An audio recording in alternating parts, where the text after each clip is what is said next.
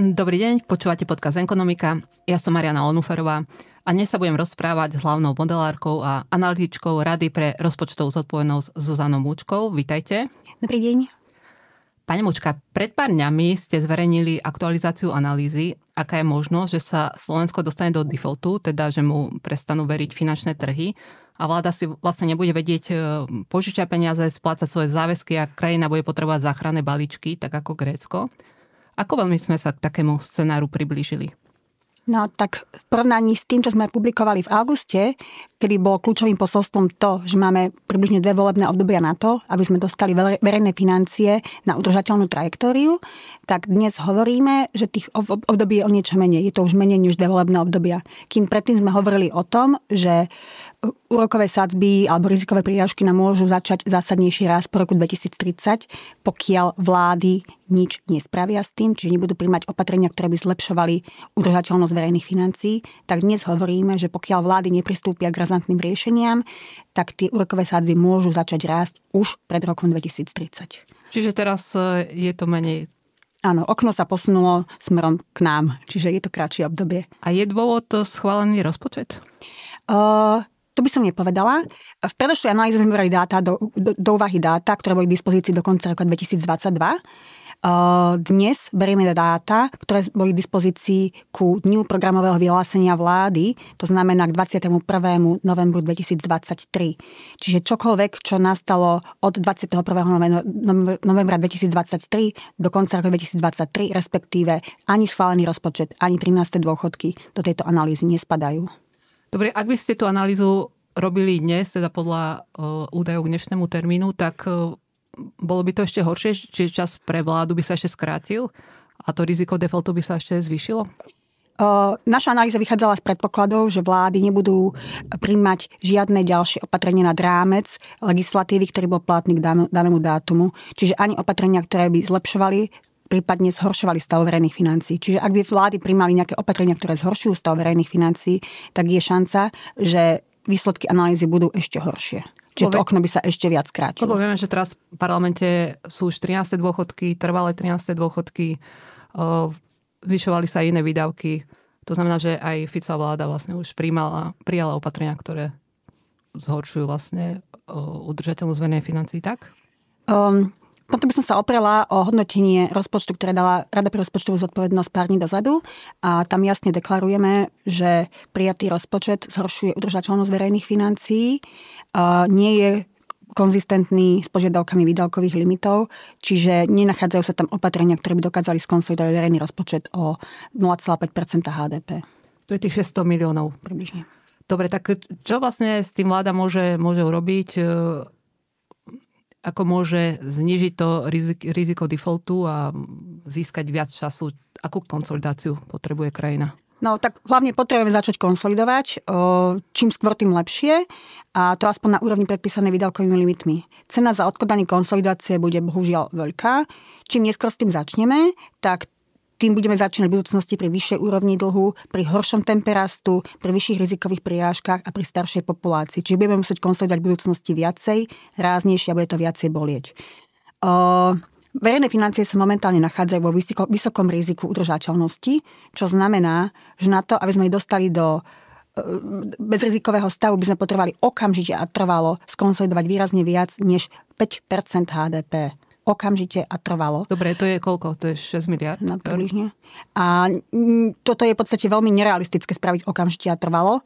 Uh, preto máme na vodítko v podobe výdavkových limitov, ktoré nám hovoria, že vlastne toto môžeme rozložiť v nejakom období uh, a ponúkajú nám vlastne konsolidáciu na úrovni nula celá päť percenta ročne po nejakú dobu. Ak sme išli len podľa tých požiadaviek výdavkových limitov, čiže nula celá päť percenta ročne, respektíve dve percentá za jedno volebné obdobie, tak by nám to trvalo približne tri volebné obdobia, aby sa verejné financie dostali do uh, pásma nízkeho rizika.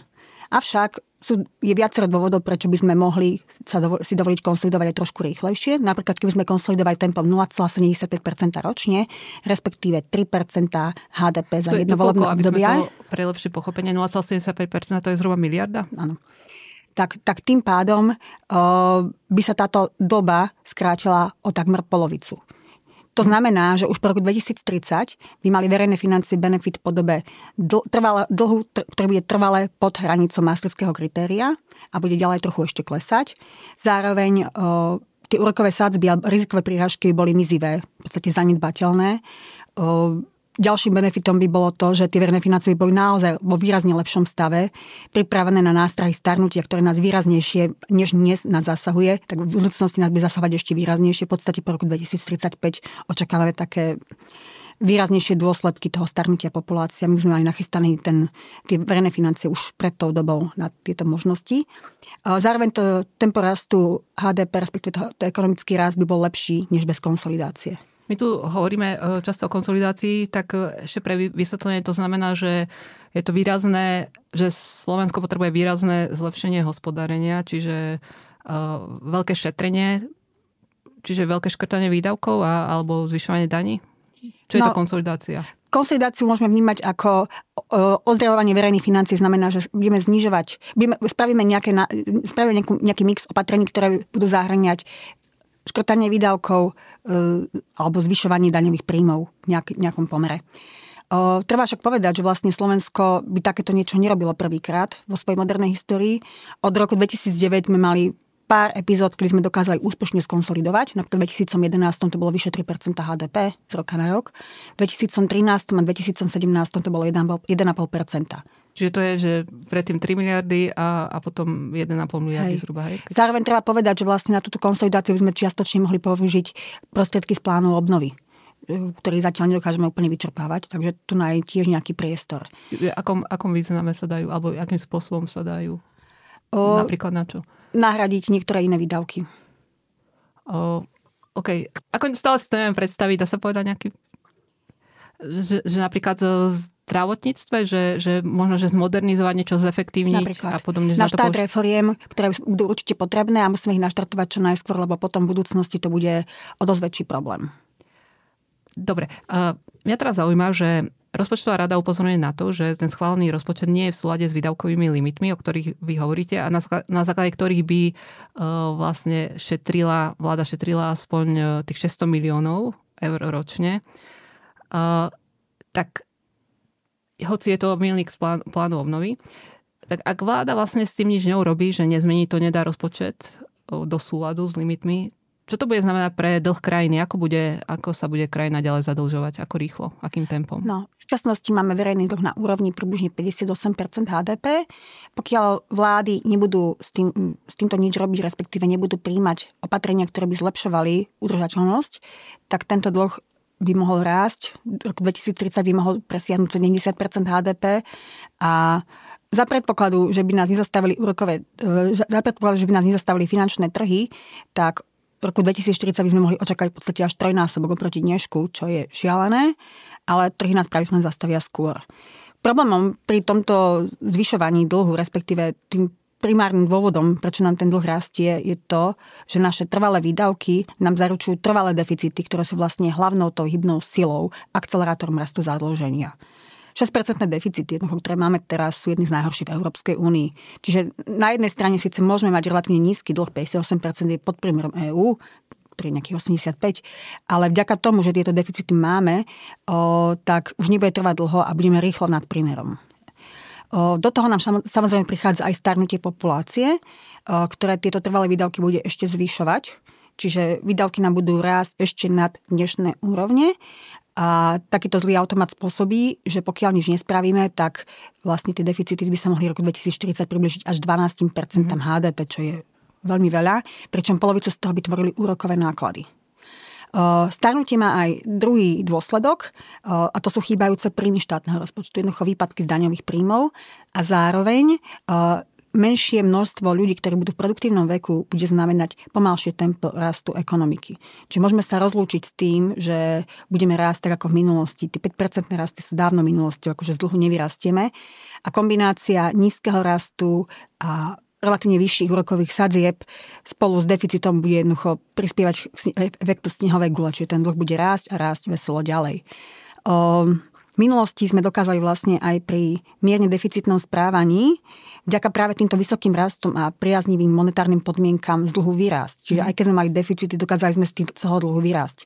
V budúcnosti sa ukazuje, že toto nebude možnosť. Jednoducho na to, aby sme dokázali stabilizovať, prípadne znižovať dlh, budeme potrebovať rozpočtové prebytky. Dobre, ak teda by vláda nezlepšovala hospodárenie dostatočným tempom, alebo teda vôbec, znamená to, že Slovensko by zbankrotovalo? Um, za predpokladu, že by vláda dlhodobo neozdravovala verejné financie, že by jednoducho nerešpektovala ani domáci fiškálny rámec, čiže výdavkové limity, dlhový, dlhovú brzdu, ani európsky fiškálny rámec, čiže pakt rastu a stability, tak tu tá možnosť je. Avšak myslím si, že skôr nás zastavia trhy, bo totiž vláda potrebuje každoročne prefinancovať nielen starý maturujúci dlh, ale vedieť si za rozumných podmienok pre, e, požičať na nový a tým pádom aj čoraz vyšší deficit. Čiže práve tie podmienky, e, vyššie rizikové prirážky, zhoršujúce sa ratingy by nás pri týchto okolnostiach veľmi, veľmi rýchlo zastavili, alebo by, by nám zhoršovali tie podmienky na prefinancovanie sa na trhoch. Ako je to vlastne dnes? Aké úroky si dnes vláda požičiava alebo Slovensko? Momentálne si Slovensko požičia za približne tri celé tri percentá ročne, čo znamená, že rizikové prirážky nad nemecké dlhopisy sú na úrovni približne jeden celé dva percentá bodu. O, treba však povedať, že je to približne trikrát viac, než to, čo sme zač- aké boli tie rizikové prirážky pred rokom dvetisícdvadsaťdva. V tom čase sme boli v skupine krajín, ktorí mali najnižšie prirážky. Dneska sme na opačnej strane o, a máme prirážky na úrovni v podstate Grécka. O, Z, väč- z väčších ekonomík na tom horšie už len v Taliansko. Uh-huh. Čiže sme teraz vlastne v skupine z premianta sa stala, stala krajina, ktoré v skupine teda, krajín, ktoré majú najvyššie rizikové príražky v porovnaní s Nemeckom. Áno. Uh, mňa by zaujímal, že keď ste vlastne v Lani v auguste prvýkrát zverejnili tú vašu analýzu, že aké je riziko defaultu, že koľko vláde zostáva, koľko volebných období zostáva vláde čas na to, aby zlepšila hospodárenie, tak uh, uh, to sa rozprudila debata o, o tom, že naše verejné financie sú v zlom stave. Uh, ja, ako ste vy to vtedy vlastne vnímali? Volali vám ľudia z ministerstva financií? A, a, ako ste vy vnímali tú reakciu? Aká bola? No, vnímali sme najprv to, že tá augustová správa ako dosť zásadne zasiala mediálny priestor a spolu v podstate so septembrovým vyhlásením Rady pre rozpočtovú zodpovednosť k udržateľným verejným financiám tá... Táto téma stala jedným zo, základ, jednou zo základných diskusných otázok alebo diskusných tém v predvolebnej debate. Koniec koncov často ju využívajú v diskusiách aj opoziční poslanci. Preto je trošku zvláštne, že po voľbách išla táto téma viac menej do úzadia. Už nie je tak diskutovaná. No a na túto aktualizovanú verziu bola nejaká reakcia? Nad rámec toho, čo bolo medializované, sme nezachytili žiadne reakcie. Asi možno, teda z môjho pohľadu, možno väčšia reakcia, sa dá povedať, zo strany politikov bola na analýzu, ktorú ste spolu s Františkom Mučkom, analytikom rozpočtovej rady, zverejnili pred rokom a v nej ste riešili alebo upozornili na nedostatočný počet lekárov, ale najmä zdravotných sestier v ďalších rokoch. Povedali ste tiež, že problém s lekármi sa dá vyriešiť tak, že by lekárske fakulty počas najbližších päť rokov zvýšili počet prijatých študentov spolu o približne štyridsať ročne. No a pred pár dňami mali spoločnú tlačovku minister školstva Tomáš Drucker a ministerka zdravotníctva Zuzana Zolinková, myslím, že tam bol aj Peter Pellegrini, predseda parlamentu. A vlastne ohlasili, že od nového školského roka lekárske fakulty budú prijímať o stopäťdesiat medikov viac. Tak mňa, mňa zaujíma, že čo na to hovoríte, či to vnímate tak, že vlastne aj vaša analýza pomohla tomu a, a, a či je to dobrá správa?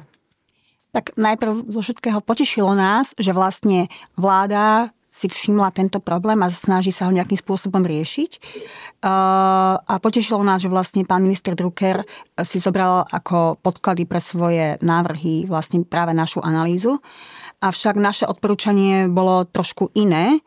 Nenavyšovať počet študentov nad rámec toho, čo máme, lebo sme si boli presne vedomí obmedzení personálnych aj kapacitných, ktoré slovenské školstvo má. Nemáme jednoducho viacej študentov, viacej, nemáme viacej pedagógov, viacej nemocníc, viacej výučbových alebo klinických pracovísk. Čiže my sme navrhovali trochu niečo iné. Tých študentov prijemať na úkor zahraničných samoplacov, ktorých máme jednoducho z pohľadu európskych krajín enormne veľa. Sme na čele európskeho rebríčka, alebo sme, sme krajiny, ktoré majú jednoducho najviac zahraničných študentov a mohli sme, mali sme tým pádom priestor tieto počty zosekať. To sa však žiaľ Bohu nestalo. Jednoducho došlo k návrhu. Pán minister sa dohodol v podstate s dekanmi fakult, že sa navýši počet študentov tých stopäťdesiat, čo vytvára riziko, že poprvé ten, tá kvalita štúdia môže ísť dole, že jednoducho personálne kapacity to nebudú zvládať, klinické pracoviska to jednoducho tiež nebudú zvládať. Koniec koncov na toto upozorňujú aj sami študenti, že tieto rizika tam vnímajú aj oni. A zároveň to vytvára priestor na to, že jednoducho do budúcnosti nemusí byť ten záväzok ani splnený, keď sa ukážu práve tieto problémy. Čiže je to ohrozené, že nakoniec v neskorších rokoch ani tých stopäťdesiat študentov nemusí byť zabezpečených. Mm-hmm. A stále sme ešte nepočuli vlastne to, že čo mienia robiť so sestričkami. Ešte zostaneme ešte Aha. pri tých lekárov, čiže, čiže nestačí iba navýšiť počet prijímaných medikov a s tým, že, že sa nezníži počet alebo to percento zahraničných študentov na celkom počte prijímaných študentov, lebo, lebo tá kvalita, lebo to nepomôže kvalite výučby, nie sú na to dostatočné priestory, hej? Že, presne tak. A že vlastne sa nám to môže tak či tak vrátiť v budúcnosti. Že, že oni si ako keby z tej vašej analýzy niečo vyťahli, ale, ale nie všetko. Ano, vidíme, že jednoducho je tam priestor na zníženie počtu tých zahraničných študentov a toto vlastne náš návrh umožňoval presne to, že počet študentov by zostal rovnaký, ale by sa to inak preskupilo.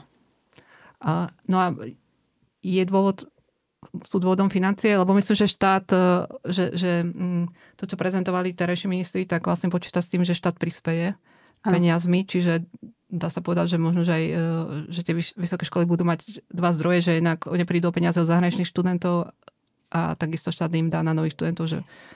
V každom prípade jednoducho vysoké školy na tomto získajú väčšie finančné zdroje. Okay. Čiže nedojdú o, nedojdú o zahraničné zdroje finanč, nedojdú o zahraničné finančné zdroje a navýšia si domáce finančné zdroje. No a už ste začali hovoriť o zdravotných sestrách, čo je ešte väčší problém. Uh, tak ako to je?